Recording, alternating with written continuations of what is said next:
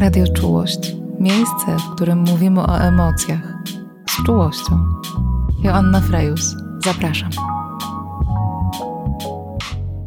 Dzień dobry, witam Was serdecznie. To jest Radio Czułość. Ja się nazywam Joanna Frejus. Dziś razem ze mną w studio Ania Joachim Labuda, dyrektorka Puckiego Hospicjum pod wezwaniem świętego ojca Pio. Dzień dobry. Cześć Aniu. Cześć. Bardzo się cieszę, że tutaj jesteś dzisiaj ze mną. I mam takie głębokie poczucie, jak jechałam dzisiaj do studia, żeby się z Tobą spotkać, to miałam takie poczucie, że my tu będziemy dzisiaj e, prowadzić jakąś taką rozmowę, których się zazwyczaj prowadzić nie chce. I jak też jak weszłaś do studia, to też mam wrażenie, że już z, takiej z takiego zawodowego przyzwyczajenia powiedziałaś coś w stylu, no będziemy dzisiaj rozmawiać o śmierci, ale kto powiedział, że to musi być smutna rozmowa.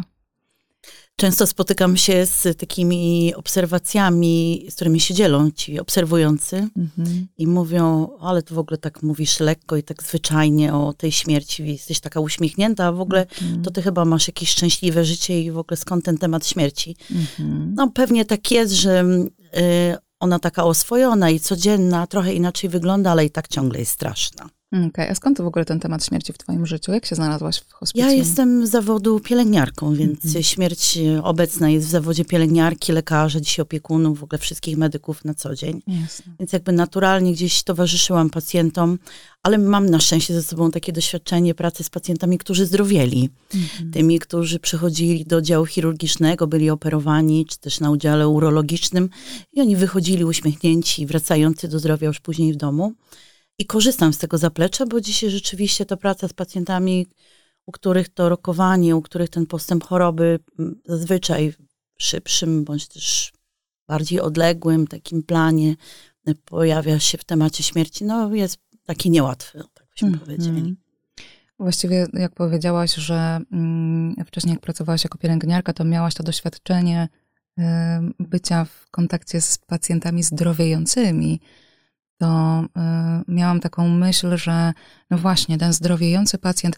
Ja, ja pracuję jako psychoterapeutka, więc ja też mam to doświadczenie właśnie, że, że ci moi pacjenci i moje pacjentki no, zdrowieją. Y, jedne osoby szybciej, drugie, y, drugie potrzebują więcej czasu. Czasami te trudności są na tyle skomplikowane, że potrzebujemy rzeczywiście gdzieś przerobić dużo dużo tematów, dużo, dużo sesji odbyć, żeby, żeby to zdrowienie ruszyło, ale jednak ten moment, kiedy ten pacjent dochodzi do dobrostanu, jest y, bardzo ważny. Jest On jest tą nagrodą prawda? za pracę. Tak, jest nagradzający, dokładnie tak. No a y, co jest tym, co jest nagradzające w kontekście pracy w hospicjum z pacjentami, którzy nie zbliżają się do zdrowienia? Można wymienić wiele powodów do satysfakcji, do radości i uzasadnienia, po co się to robi. Po pierwsze, można y, prowadzić tego pacjenta i bliskich jego, bo chciałabym, żebyśmy zwrócili uwagę na to, że dzisiaj często osoby, które nie są członkami rodziny, towarzyszą pacjentom. Mhm. Więc mówimy o takim dużym środowisku ludzi, wśród których pojawia się temat śmiertelnej choroby. Mhm. Więc jakby towarzyszenie tym osobom, bycie przewodnikiem, takie prowadzenie za rękę, wskazywanie kierunku. To jest y, takie doświadczenia, doświadczenie bycia pomocnym i takim no, zauważonym z tej strony takiej mentorskiej. To, I to jest bardzo fajne. Y, na pewno taka szeroko rozumiana edukacja, nauka, pokazywanie tych aspektów życia, y, o których tym szybkim tempie zapominamy. Mm. Wskazywanie tych rzeczy wydawałoby się drobnych, a jednak bardzo istotnych wtedy, kiedy ten czas jest określony i krótki, mm. taki pędzący w takim, takim turbodoładowaniem. To jest wielka radość. Ale przenoszenie ulgi pacjentom, którzy cierpią, którzy cierpią z powodów takich somatycznych objawów, kiedy mają duszność, kiedy ich coś boli, kiedy mają rany, które nie chcą się zagoić, mm. kiedy nie mogą jeść, i sprawianie, sprawianie tym ludziom przyjemności, znoszenie tych objawów i obserwowanie, że te sposoby, które wprowadziliśmy, działają, jest po prostu największą nagrodą. Mm. Więc chyba powodów starczy do tego, żeby towarzyszyć właśnie tym pacjentom. To jest jakieś, e, dla mnie, to, to, to, jest jakiś ważny kawałek. Bardzo mi się podobało, e, jak przed chwilą powiedziałaś, że mm, ten aspekt umierania jest jakimś aspektem życia. nie? o którym, pomimo, że jest to aspekt, który jednak, do którego dotrzemy wszyscy, Niestety. Prawda? Bo y, to, to, jednak y, mamy taką tendencję, żeby o tym nie myśleć i nie rozmawiać. Patrzę sobie w wasz raport, y, który, który mm, opracowaliście jako, jako hospicjum, ale też jako twórcy, organizacja, która stworzyła ten wspaniały portal bliskochorego.pl. Mhm.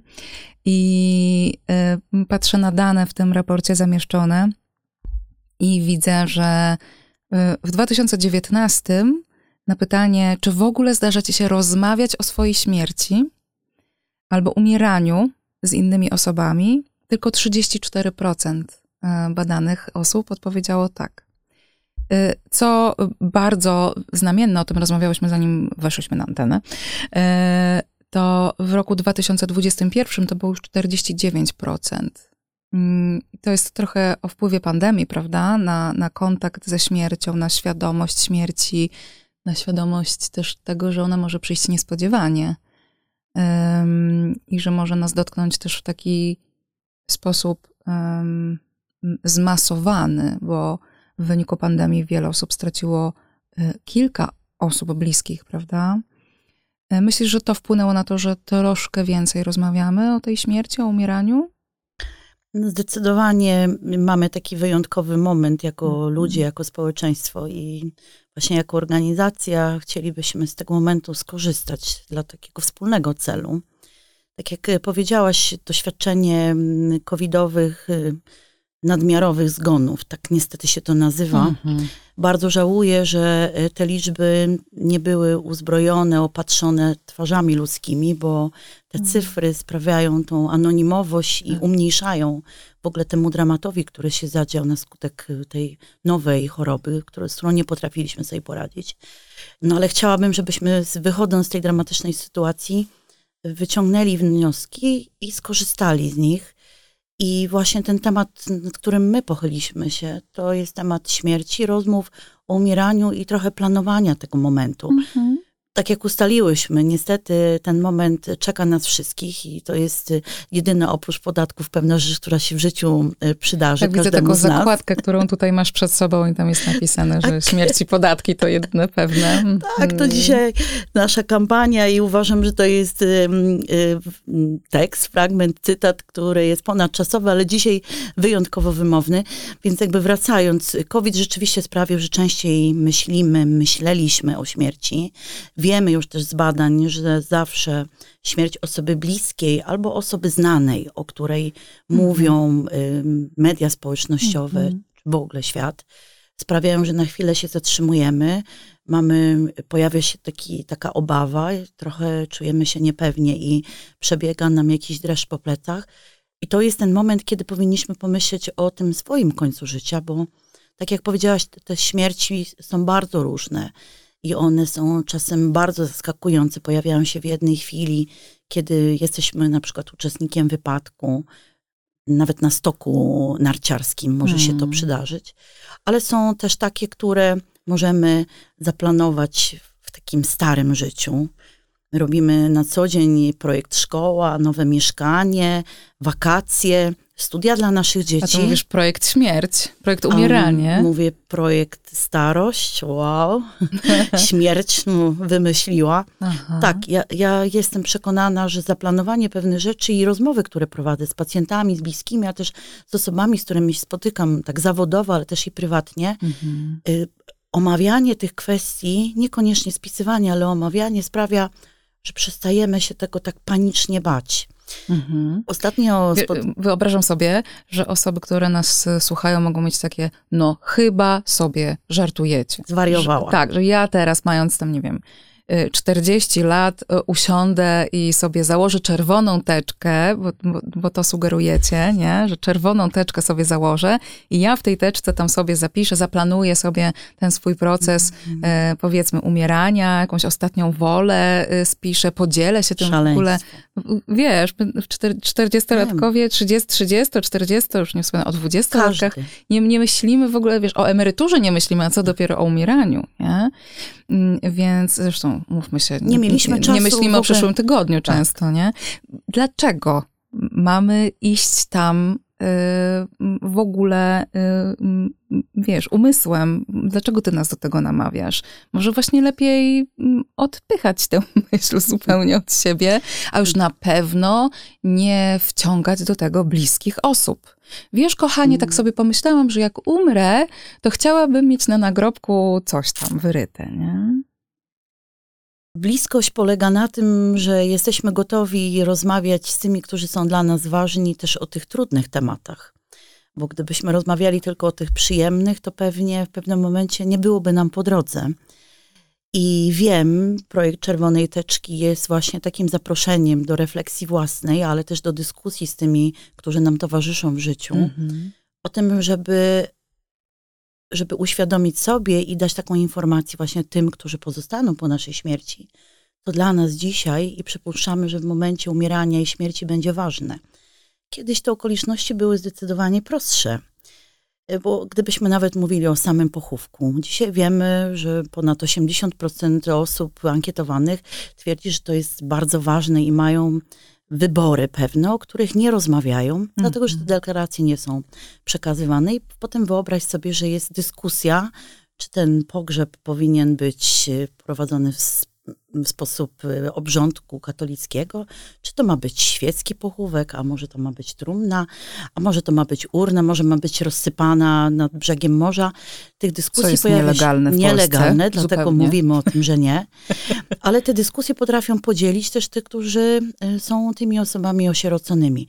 Żebyśmy... A, że to jest też o tym, że to, że to może być dla mnie ważne jako dla osoby, która jakoś dba, czy chciałaby w określony sposób na przykład zostać pochowana, ale ty mówisz też o takim ważnym aspekcie, że to też jest coś, co może ułatwić przejście przez proces żegnania y, tym osobom Żałoby, bliskim, żałoby, tym- życia, tak, tym towarzyszenia, tak, bliskim, które nawzajem, zostają, w gronie. żeby one jakoś, one sobie łatwiej mogły z tym poradzić, łatwiej z tym mogły być, mając tę pewność, że zrobiły tak, jak ta moja bliska osoba by chciała.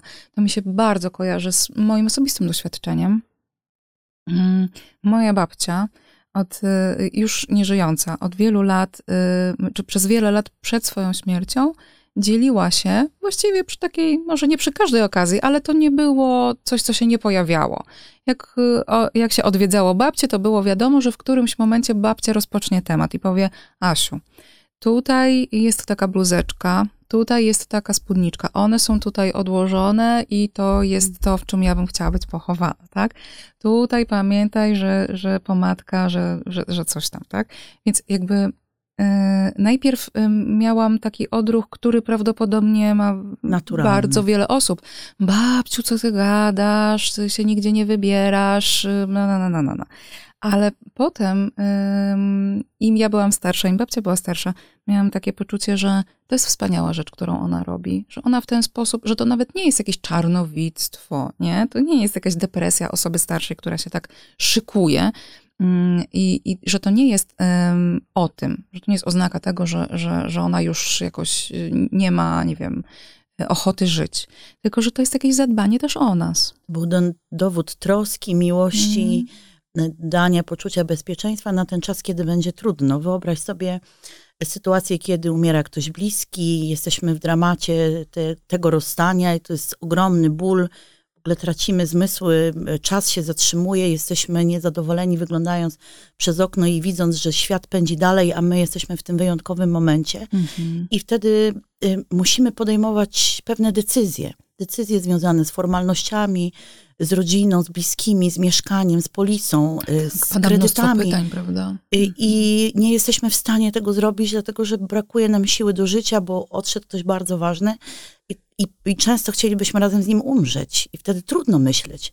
Więc właśnie tym dowodem miłości, opieki nad tymi, którzy są dla nas ważni, na ten moment również, nie tylko jak ktoś przyjdzie z pracy, ze szkoły, żeby czekał ciepły obiad i żebyśmy zapewnili mu dobry wypoczynek albo spełnienie marzeń y, w prezencie gwiazdkowym, ale też przygotowanie do takiego momentu. My wiemy, że to bardzo, bardzo pomaga. Zwłaszcza, że dzisiaj struktura naszego społeczeństwa i model rodziny, e, taki, że mieszkamy daleko, są domy, rodziny jednoosobowe mamy ze sobą kontakty gdzieś na zewnątrz, nawet tej szafy nie jesteś w stanie zobaczyć z tą bluzką, bo babcia mieszka daleko i kontaktujesz się przez internet i ona nie ma szansy ci o tym powiedzieć. Mm. Nie, ma, nie mieliśmy okazji przejść tego całego rytmu życia rodziny i zapoznania się z tym, co było ważne, że babcia mówiła, Pamiętaj tylko, żebyś nie przynosiła mi takich kwiatów, bo nie lubię ich zapachu. Albo y, ta sukienka, którą przygotowałam, to jest właśnie ta, która jest na pierwszym wieszaku. I to było takie oczywiste. Znam taką historię pana, który mnie po prostu zaskoczył, opowiadając, że wychowywany był przez babcię, bo mama umarła i kiedyś zaprosiła go do kuchni, ściągnęła ceratę ze stołu odsunęła szufladę i tam był taki zeszyt, zwykły zeszyt, był wiele lat temu. I tam były spisane różne ważne rzeczy, takie rodzinne i organizacyjne. I on mając kilkanaście lat był zdziwiony i zdegustowany, że w ogóle babcia mu to mówi. A ona zaciągnęła tą ceratę i powiedziała, gdyby się coś stało, pamiętaj, tutaj to wszystko jest spisane. I minęło wiele lat, kilkadziesiąt i kiedy babcia odeszła w szpitalu, on wrócił do tego stołu mm. i tam znalazł te wszystkie informacje. To była ta czerwona teczka i powiedział, nie miałem wątpliwości, jak ma to wyglądać. Mogłem skupić się na tych emocjach, być z bliskimi, opłakiwać, wspominać, wyjmować zdjęcia i przypominać sobie nasze wspólne, fajne przygody, a nie martwić się, co powinien zrobić, jak się powinno to odbyć. Pojawiają się jeszcze innego rodzaju kwestie. Dzisiaj wiemy, że majątkiem, który posiadamy, który gromadzimy przez całe życie, zostawiając go swoim bliskim, potrafimy ich podzielić w rodzinie, mm. ale często pojawiają się takie momenty, kiedy rodzina w momencie śmierci się dowiaduje, że ktoś miał w tajemnicy zaciągnięte kredyty, mm -hmm. które muszą spłacać, i wtedy na, do tego smutku i tej bezradności dołącza się złość, która jest zupełnie niepotrzebna. Ona zabiera możliwość przeżywania takiego naturalnego żałoby. Jest ogrom złości, której możemy uniknąć. Mamy też sytuacje, w których odchodząc moglibyśmy być dawcami narządów. Moglibyśmy żyć w postaci serca, części swojego ciała, różnych narządów, e, dając możliwość życia innym osobom. I pewnie dla naszych bliskich byłoby to trudne, ale byłoby też takim szczęściem, które mogłoby nam towarzyszyć w tym mm. czasie, kiedy fizycznie już nas nie ma. Często nie dochodzi do przeszczepu, czy do pobrania i później mm. do przeszczepu narządów, dlatego że też o tym nie rozmawiamy. Mm. My deklarujemy, że jest to dla nas ważne, że chcielibyśmy, natomiast nie mówimy o tym bliskim.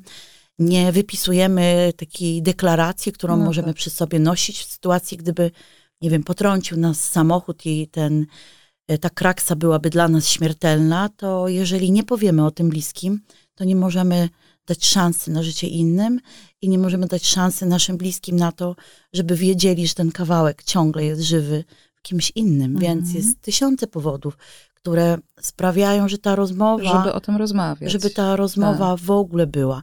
Ona okay. jest trudna. No ale dobra, to tyle teorii. I zobacz, znowu patrzę w wasz raport i tu jest napisane tak. Czy wiesz, jaka jest ostatnia wola, preferencje pogrzebowe osób z twojej rodziny? No nie? I teraz zobacz.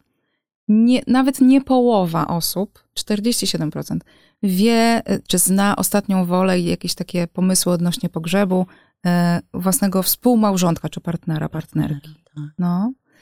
E, czter, y, mniej więcej tak podobnie, 44% wie o ostatniej woli swojej mamy, 36% o ostatniej woli swojego ojca.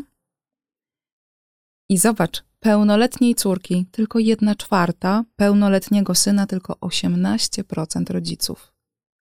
Jak zachowamy się, kiedy oni odejdą? Mm. Nie wiemy, nie wiemy, czego by chcieli.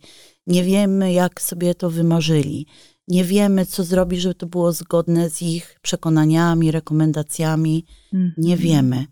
Poruszamy się w takim mrocznym lesie, kiedy jesteśmy rozsypani. Tak, mamy pewnie jakieś wyobrażenia, ale tak jak mówisz, mm, mam poczucie, że czasami, e, albo inaczej, że mm, na podstawie tych wyobrażeń e, konfrontujemy się z taką sytuacją, w której musimy podjąć konkretną decyzję. Podejmujemy te decyzje bardzo często w bardzo dużych emocjach, e, i no, znam też takie sytuacje, w których to do nas później wraca, bo tych dużych emocjach nie miałyśmy zasobu, nie miałyśmy siły, żeby jakoś przemyśliwać, żeby zrobić inaczej niż y, się robi, tak? niż, niż jest przyjęte y, społecznie. Y, I później te tematy potrafią wracać w postaci jakiegoś takiego poczucia winy, no nie, że jednak ta osoba by wolała inaczej, ale ja wtedy nie miałam siły, żeby to zrobić. Z perspektywy nie? tak na spokojnie, właśnie bez tych strasznych tak. emocji, stwierdzamy, że podjęlibyśmy inną decyzję, mhm. gdybyśmy mogli na chwilę wyłączyć emocje. Stąd też ta zachęta do tej rozmowy, refleksji. Uśmiecham się, bo od trzech miesięcy czerwoną teczkę przesuwam po swoim stole. Mhm. Masz czy nie masz wypełnioną? Mam, ale mam w takiej formie innej, aniżeli kartka, list czy mail. Aha. Rzeczywiście łatwiej jest mi zbierać kartki, na których piszę różne rzeczy. Mhm. Także przydzieliłam już y, mojej przyjaciółce pomalowaną trumnę, bo ja jednak jestem zwolennikiem takiej formy tradycyjnej. Mhm. Koleżanki z, pracą, z pracy wiedzą, że, że mam mieć pomalowane paznokcie i bez butów. Strasznie mi się myśli w ogóle o tych umierających butach na stopach. I jakby te elementy się pojawiają, oczywiście one są niełatwe. Mhm. I ja uśmiecham się, dlatego że ja po raz kolejny o tym mówię ale początki były takie, że cedziłam słowo i kiedy będąc z przyjaciółmi na urlopie, a spotykamy się zazwyczaj tylko właśnie w takich wyjazdach urlopowych, mówiłam, pamiętajcie, jak ja, to oni mówili, ale ty weź przestań. Hmm. Po prostu przestań. Hmm. Więc myślę, że takie kartki czy mail i powierzenie tego osobie, która znajdzie siłę, czas, ale będzie nam przyjacielem, bo to też jest dowód bycia kimś bliskim, tak. bycia w relacji, tak jakby ponad wszystko. Przekazanie tych informacji jest czymś bardzo ważnym i może okazać się jednym z najlepszych prezentów dla naszych bliskich, wtedy, kiedy nas nie będzie, już nic nie będziemy mogli zrobić, ani powiedzieć. Mm. No dobra, poszłyśmy tak jakoś znowu tak automatycznie do tematu um, pochówku, e, czyli do tego, co się dzieje, um, kiedy y, ta śmierć już nastąpi. Ale zanim, o ile to nie jest taka sytuacja nagła i niespodziewana, no to zanim śmierć, to najpierw umieranie. I to też jest bardzo takie, mm, to są też bardzo ważne dane, które się pojawiają w raporcie, ale też to są takie mm, bardzo ważne tematy, które się, mam wrażenie, też nie pojawiają w jakichś rozmowach, no chyba, że w gabinetach terapeutycznych rzeczywiście w którymś momencie. Pomimo tego, że 70%, jak wynika z waszego badania, osób uważa, że ważne jest to pożegnanie się z osobą umierającą, pomimo tego, że mamy taką świadomość i mamy takie przekonanie, że to jest ważne, to już y, taką swoją gotowość do pożegnania się z bliską osobą przed jej śmiercią y, czuje tylko połowa respondentów. Tylko 50% osób mówi tak.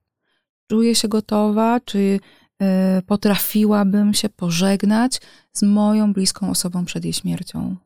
Myślę, że i tak mhm. dużo. Dzisiaj, kiedy mhm. wrócę znowu do struktury naszego społeczeństwa i rodzin, braku domów z mhm. rodzinami wielopokoleniowymi, kiedy nie mogliśmy, będąc dziećmi, patrzeć, jak robili to nasi rodzice ze swoimi rodzicami, kiedy nie widzieliśmy, jak u sąsiadów się to odbywa, nie potrafimy, więc trudno do siebie mieć o to pretensje, że nie wiemy, jak to tak, zrobić.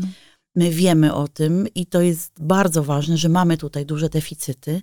Stąd też e, cieszę się, że w zespołach opieki paliatywnej mm-hmm. coraz częściej cieszą się zaufaniem i zainteresowaniem spotkania z psychologami, bo oczywiście lekarz, pielęgniarka, fizjoterapeuta będą podpowiadali również w tematach rozmów różne podpowiedzi, mm-hmm. ale ten czas poświęcony, uwaga i rozmowa, którą może przeprowadzić psycholog, może nas naprowadzić, przygotować do tego momentu, który może się kiedyś nagle pojawić. Tak, żeby w ogóle otworzyć temat y, y, no, tego, że tak się jest, prędzej czy później tak, że prędzej czy później będziemy w takiej sytuacji, że, y, że, że albo to my będziemy umierać, będziemy potrzebować te, tego kontaktu, albo będzie umierać bliska nam osoba. I, I, i, i ten ktoś będzie tego potrzebował. Tak, i, i być może też my a może nie będzie mhm. miał siły powiedzieć, ale tak. może znajdą się tacy, którzy powiedzą: Wiesz, to jest ten moment, i może warto, żebyście powiedzieli sobie mhm. te dobre rzeczy albo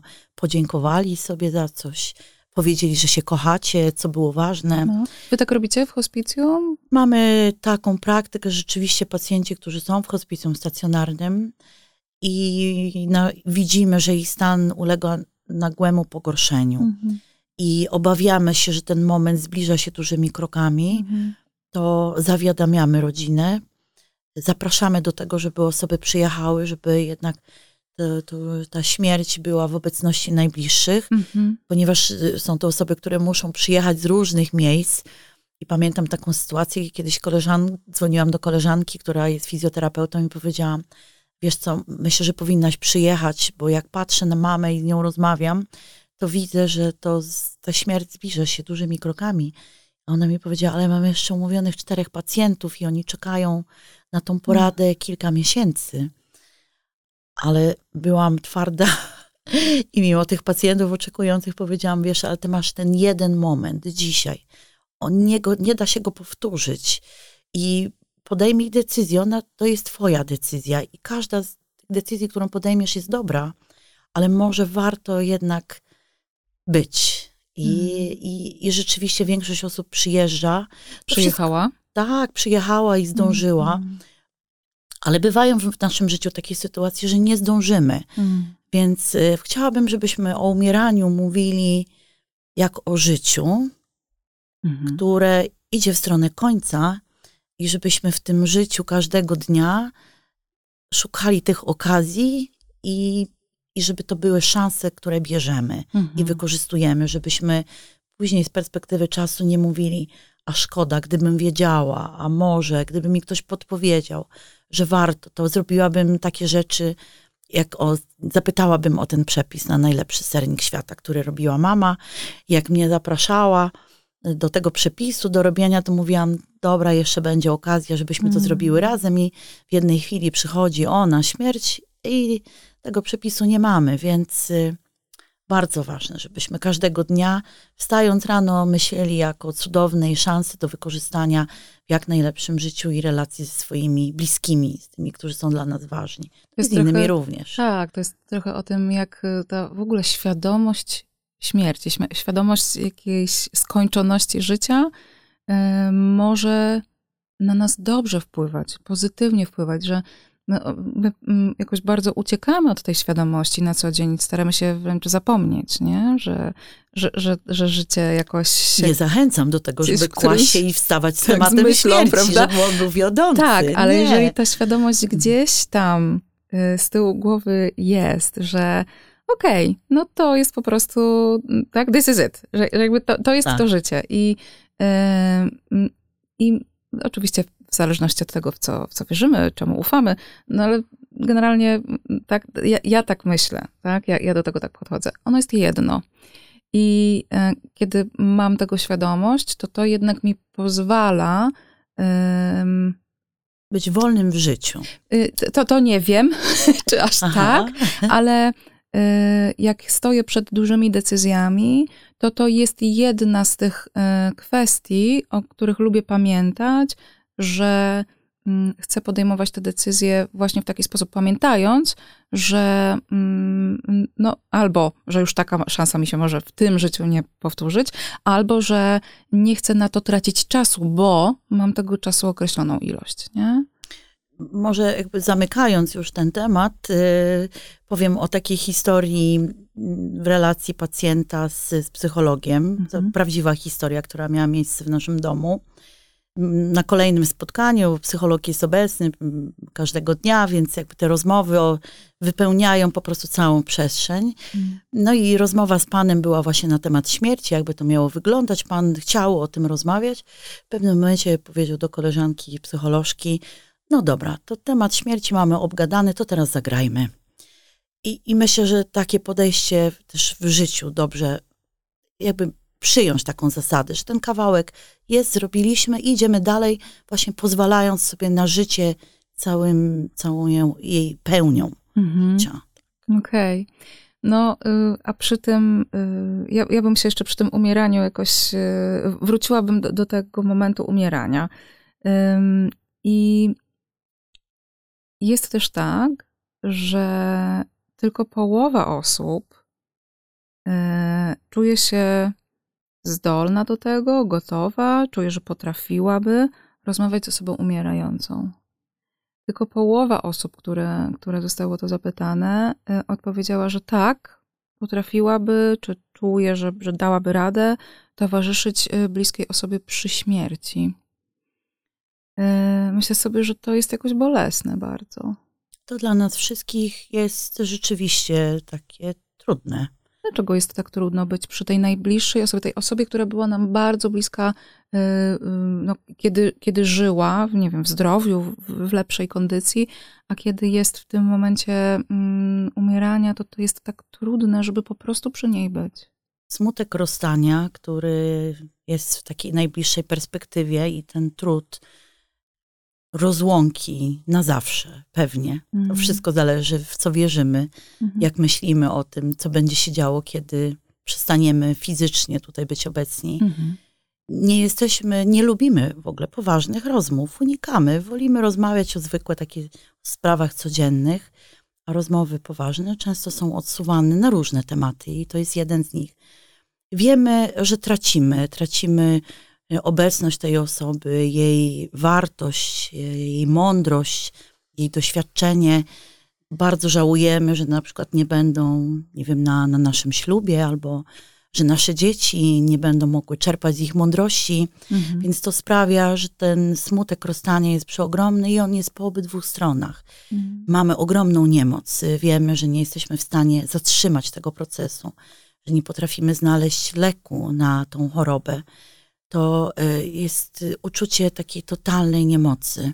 Ono nas przepełnia, więc e, dlatego ono jest I bardzo trudne. Tym się jest trudno bardzo. skonfrontować.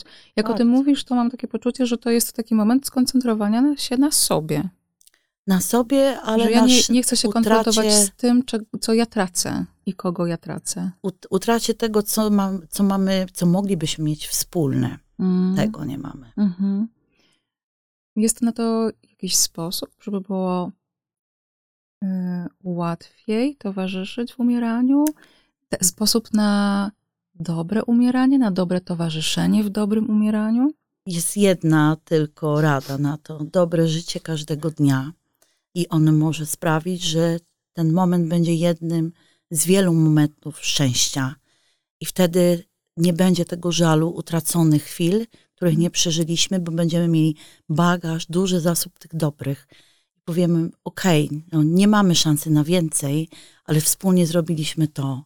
Daliśmy radę w takiej sytuacji. Byliśmy wtedy, kiedy było trudno, ale byliśmy wtedy też, kiedy świeciło słońce i cieszyliśmy się urokami życia. Wiesz, Ania, to brzmi bardzo ładnie, a jednocześnie Wiem. to jest absolutnie utopijne. Wiesz, myślę ale sobie o, prawdziwe. myślę sobie o polskiej rodzinie, w której bardzo często jest bardzo dużo konfliktów. Myślę sobie o parach, które y, latami żyły, albo nawet jeżeli nie w jakichś konfliktach i nieporozumieniach, to na przykład w tym, wiesz, takim ogarnianiu codzienności, jakimś y, y, wymienianiu się zadaniami związanymi z, z prowadzeniem, ze współprowadzeniem domu, z współwychowywaniem dzieci i tak dalej. Wyobrażam sobie, że bardzo często też ten moment, kiedy umieram, jest takim momentem, kiedy dopiero sięgam do jakiejś relacji, no nie, jakoś tak głębiej, bo wcześniej jej nie doceniałam, albo y, tak, albo kiedy ktoś mi umiera i mam taką pierwszy raz myśl, że aha, okej, okay, czyli, czyli to już nie będzie tak, że ta relacja się polepszy. Co, co wtedy? Jak, y, jak być przy tej osobie, jeżeli mamy też świadomość, że w ciągu tego wspólnego, bardziej lub mniej wspólnego życia wcale nie było tak, jak ty mówisz, że tak każdego dnia budziłam się ze świadomością, och, jak to jest wspaniale, że jesteś przy mnie i wcale nie wykorzystywałam każdej y, okazji, żeby powiedzieć, jak się cieszę, że, że, że się spotkaliśmy i że możemy razem być, nie? Tak, ja mówię y, o, o marzeniu, o mm. czymś, co jest taką najlepszą wersją bo wiem, że ma to wartość i każdego dnia sprawdzam tą metodę. Ja w swoim życiu też mam za sobą straty, więc mówię o tym, czego doświadczam, mhm. Y, ale też obserwuję. Rzeczywiście wiele takich sytuacji, że osoby będące w ostatnich swoich chwilach mówią o tym, że mają relacje takie nienaprawione, gdzieś zaległe. Mhm. One dodają dużo niepokoju tym osobom, ale też są y, czymś, co drenuje energię tych, którzy w tym konflikcie zostają, tej drugiej strony. Mhm. I bywają takie momenty i gotowość chorych, ale też i bliskich do tego, żeby wykorzystać ten ostatni czas y, do, do konfrontacji albo do uzyskania pewnej zgody. Nie mówimy tutaj o jakimś wielkim pojednaniu, natomiast ten bardzo symboliczny moment, jeżeli znajdą się wokół ludzie, którzy to zauważą, którzy będą gotowi usłyszeć, a chorzy czy umierający będą gotowi to powiedzieć, bo dla nich będzie to bardzo ważne, mhm. to takie sytuacje udaje się stworzyć. I przypominam sobie taką, e, jedną z takich sytuacji, kiedy pan, pacjent hospicjum stacjonarnego, który skradł moje serce, był spawaczem. Mówił e, o tym e, nawet w nagraniu, w filmie, jeszcze zdążę, który był w reżyserii Oli Kutz, że w swoim życiu wyjeżdżał do pracy za granicą, żeby zarobić pieniądze. Jak wracał, to nie miał sił ani nie był gotowy do tego, żeby powiedzieć dzieciom, że je kocha. Mhm. Jego rodzina się rozpadła. I kiedy był u nas, wspominał właśnie dzieci, córkę i podjął decyzję, że, że, że chce, żeby ich zaprosić, że chciałby się z nimi po latach spotkać. Po takich wielu latach rozłąki, niezadowolenia i złości rodziny, ponieważ tam też w historii był alkohol. Więc możemy sobie wyobrazić, że było bardzo trudno. Kiedy zobaczyłam y, siedzących bliskich y, wspólnie przy stole z tym y, pacjentem, to nie mogłam jakby pohamować swojej radości i zatrzymałam się przy córce i powiedziałam, ma pani fantastycznego ojca i bardzo się cieszę, że pani tu jest. Mm. Ona powiedziała, ale szkoda, że dopiero teraz. Mm. I oczywiście nie, nie, nie ciągnęłyśmy dalej tej rozmowy, ale wyobrażam sobie, że to było dla niej bardzo trudne, natomiast podjęła to wyzwanie i to jest pewnie ten moment, o którym wielokrotnie myśli dzisiaj, jako o czymś, co było bardzo trudne, ale też bardzo ważne. Mhm. Co daje szansę na przeżycie żałoby i pójście dalej w swoim życiu, w życiu swojej rodziny, yy, pamiętając o tym, że ten ojciec był, choć nie był taki wymarzony. Mhm. A zdarza się też tak, że te osoby, które informujecie, bo na przykład e, podopieczny, podopieczna daje znać, że ma właśnie jakieś takie niedomknięte y, sprawy, jakieś konflikty do, do rozwiązania y, i udaje wam się skontaktować z tą osobą. Co za w ogóle piękna misja, tak sobie o tym też pomyślałam. Mhm. E, że, że, się tego podejmujecie. I, I, udaje wam się skontaktować z tą osobą. On mówi, nie, nie, to czego doświadczyłam ze strony tej osoby, to jest za dużo i ja nie chcę. I rzeczywiście nie Bardzo rzadko. Na mhm. szczęście bardzo rzadko zdarzają się takie sytuacje, bo wtedy też mówimy y, sobie, że to, to nasza porażka jest, że może gdybyśmy wcześniej, może gdybyśmy inaczej, mhm. może gdyby wszyscy mieli trochę więcej czasu. Y, ale rzeczywiście takie momenty się pojawiają, chociaż pojawiają się też różne inne piękne. Mhm. Świeżo mam w pamięci taką historię, która jest w ogóle odległa, natomiast jakby ciągle ona mi gdzieś towarzyszy.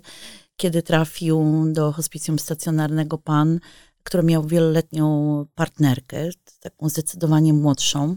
Jak później się okazało, kilka godzin po przyjściu do hospicjum stacjonarnego przyjechała pana żona. I państwo się spotkali we trójkę. I to była taka bardzo trudna dla całej trójki, ale również dla nas sytuacja, mm. bo okazało się, że panie są w konflikcie, że ta sprawa nigdy nie była jakby przegadana, uregulowana, było mm. dużo niedomówień. Więc pojawiły się mm, emocje i dyskusje na początku przy chorym, a później udało nam się przenieść tą rozmowę i włączyć psychologom. I za dwa dni okazało się, że panie, kiedy wyglądałam przez okno, wysiadły z jednego samochodu. Mm. I później wspólnie towarzyszyły temu panu.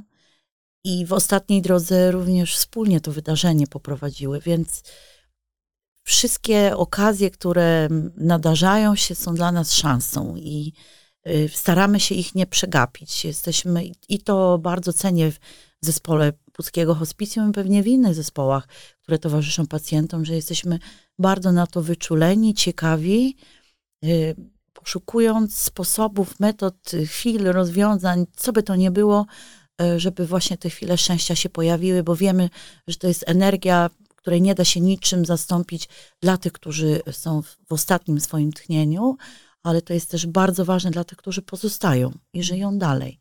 Już później bez tych, którzy byli bliscy, kochający, niekochający, dobrzy, niedobrzy, to z perspektywy czasu zupełnie inny wymiar przybiera mhm. Czyli, taka że, sytuacja. Tak z tego, co mówisz, rozumiem, że jest ważne, żeby wzniecić jakąś taką chociaż jedną iskrę czegoś dobrego, budującego, e, zanim ta osoba.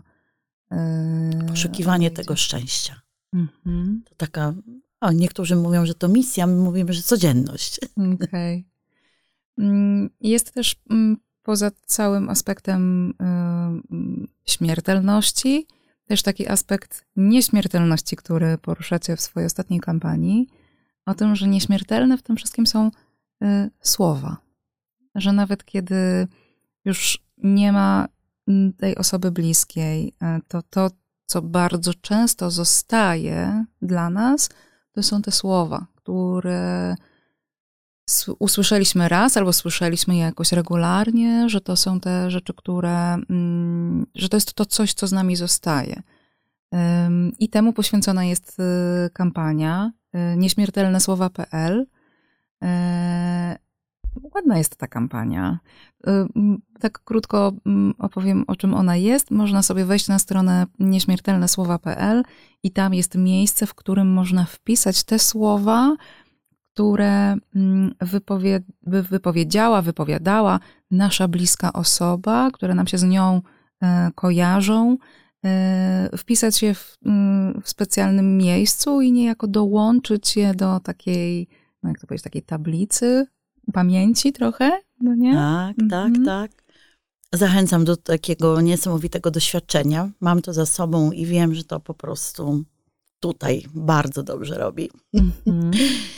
Rzeczywiście przygotowaliśmy stronę www.nieśmiertelnesłowa.pl, bo mamy takie głębokie przekonanie, że te słowa, które zostawiają nam bliscy albo które my chcielibyśmy zostawić bliskim, bo tak też możemy o tej stronie i o mhm. tym, o, ty, o, o tym zaproszeniu Czyli myśleć. To, czego nie zdążyłam powiedzieć. Albo co wiem, że będzie ważne, albo uważam, że jest ważne dzisiaj, ale będzie takie ponadczasowe. Chciałabym, żeby moje dzieci o tym pamiętały, mm. albo żeby ktoś to wiedział. Ale to, to, co też niezwykłe jest, to specjalnie no, do tej strony została przygotowana czcionka, taki font, który jak się wpisuje, to te litery wyglądają jakby były z takiego znalezionego na strychu starego pamiętnika, okay. takiego y, starego, pożółkłego, albo przypominają mm, litery y, na tablicy, czy na tablicy nagrobkowej. -hmm więc jakby kojarzą się z taką historią i doświadczeniem. To, to nie jest taka grafika, która po prostu jest taka, taka zwykła. Więc jakby sama czcionka jest bardzo taka zmysłowa. Ale wpisywanie takich y, cytatów czy słów, które używali nasi bliscy, których już z nami nie ma, to jest y, ożywienie ich i one stają się znowu nieśmiertelne, te osoby. Mhm.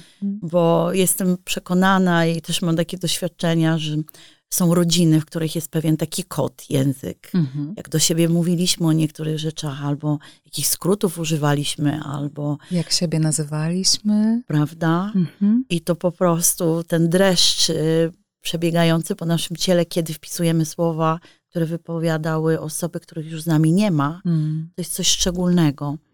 I ta strona pozwala na wydrukowanie tego w formie zakładki, czy takiego plakatu A3, który okay. wyobrażam sobie, że mm, powiesimy te słowa gdzieś między fotografiami z, z naszego życia, takiego mm. wspólnego i one będą ciągle z nami. Wiemy też, że wiele osób po, po śmierci bliskich czasem taki kłopot y, z rzeczami osobistymi mhm. na przykład.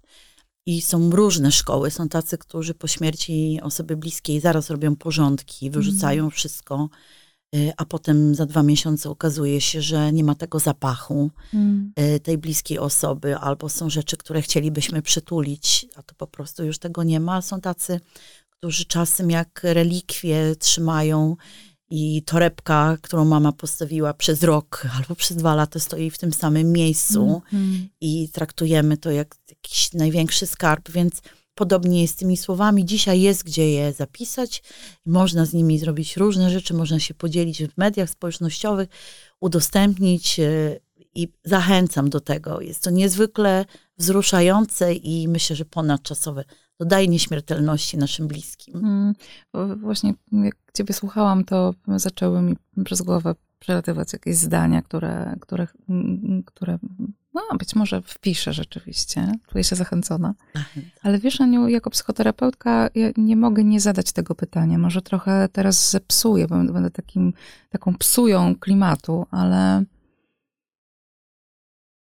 wyobrażam sobie, że mogą być też takie sytuacje, w których te słowa, które przychodzą do nas, jak myślimy o Y, jakiejś osobie, której już nie ma, mogą być też bardzo, bardzo bolesne. Że znowu idąc do tego, że nie wszystkie relacje są dobre w naszym życiu, możemy mieć, y, może być tak, że usiądziemy, prawda, naprzeciwko tego okienka na, na ekranie komputera i, y, i te słowa, te zdania, które będą przychodzić, będą bardzo, bardzo trudne. Jakoś bardzo raniące. No I to też jest, też jest miejsce. Tak.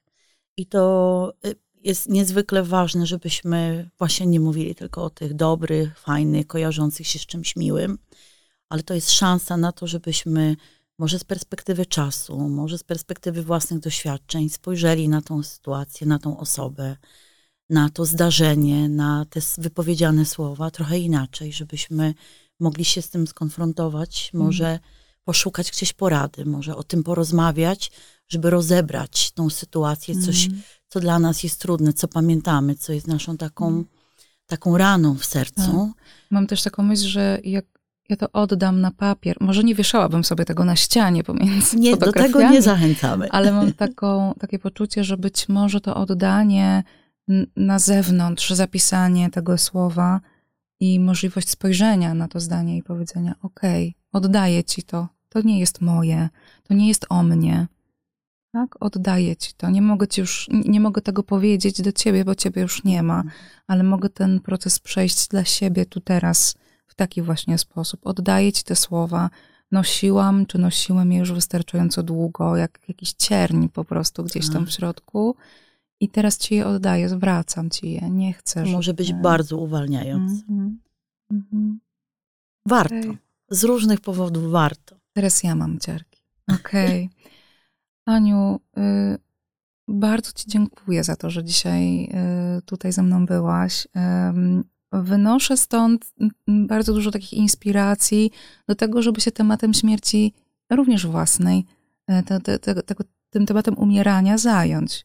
E, stworzyć sobie czerwoną teczkę albo jakiś taki specjalny zeszyt, e, który będzie dostępny dla moich bliskich, po to, żeby się nie czuli e, w jakiś sposób zagubieni, kiedy mnie zabraknie i nie będę mogła im powiedzieć, nie, to ja w tych spodniach niedobrze wyglądam.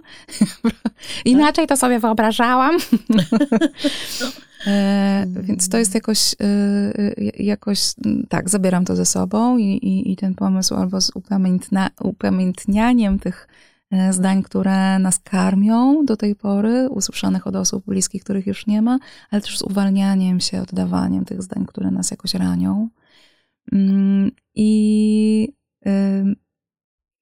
tak, i, i uśmiecham się jakoś do tego, co powiedziałaś na samym początku, że e, rozmawianie o śmierci i o umieraniu mm, tak zupełnie nieadekwatnie do tego, co my na co dzień myślimy, że chcemy tego unikać, że, że to jest jakoś bolesne. Okazuje się, że po, nie wiem, 45 minutach rozmawiania o śmierci i umieraniu kończymy z uśmiechami, kończymy, nie wiem jak ty, ale ja z, jakąś tak, z jakimś takim poczuciem lekkości, z takim poczuciem o, o, pooglądania, też z jakąś melancholią, z jakąś nostalgią, e, z twarzami bliskich osób, które gdzieś, których już nie ma jakoś w moim życiu, nie? I okej, okay, jest to smutne, ale jednocześnie nie jest to coś, co mi nie pozwoli wziąć kolejnego oddechu. I, i to jest jakoś ważne. Tak jak um, mówi hasło,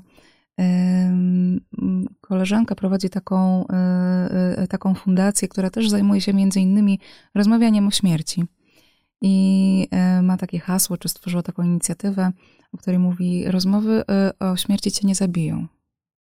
Bardzo dobry tytuł. I, tak. Doskonały. I, I, mam wrażenie, że to się właśnie jakoś tutaj, że, że ta rozmowa dzisiejsza jest też na to dowodem, że rozmawianie o śmierci, o umieraniu, o własnym pogrzebie, cudzym pogrzebie, y, że to nas nie zabije. I żebyśmy myśleli o umieraniu i o śmierci nie tylko przez pryzmat samego pogrzebu. Myślę, że to, to jest bardzo tak. ważne, żebyśmy ciągle myśleli o tym, jak o momencie albo czasie życia i to jeśli z tym wyjdziesz, to ja po, poczuję się po prostu szczęśliwa. Bardzo dziękuję, że zaprosiłaś mnie i że się w ogóle zgodziłaś na to, żeby rozmawiać o, o takim trudnym, ale bardzo ważnym y, temacie. Mam nadzieję, że to będzie wspierające dla wszystkich tych, którzy odkładali ten temat. A z każdym dniem jest później niż myślimy, więc proszę nie, nie ociągajcie się. Czerwone teczki w ruch, kochani, mhm. albo zeszyty jakieś specjalne, możecie specjalnym piórem notować, albo y, założyć sobie folder na, y, w, jaki, w chmurze, bo to teraz jakoś... Czasem wystarczy porozmawiać z kimś bliskim, żeby to po prostu było w czyjejś pamięci. Dokładnie. Mhm. Bardzo ci, Aniu, dziękuję. Dziękuję. E, Ania Jochim-Labuda, dyrektorka Puckiego Hospicjum pod wezwaniem świętego ojca Pio, e, była moją i waszą gościnią. Bardzo dziękuję.